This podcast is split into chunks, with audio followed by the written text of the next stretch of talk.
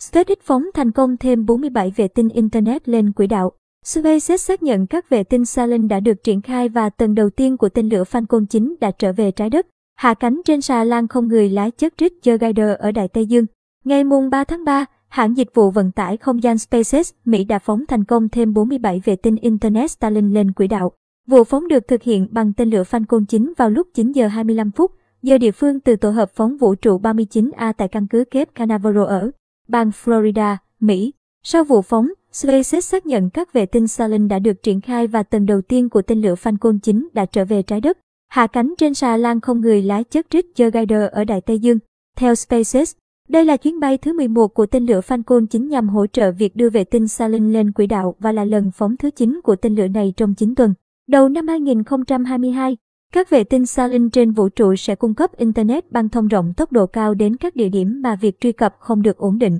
chi phí cao hoặc hoàn toàn chưa có trước đó.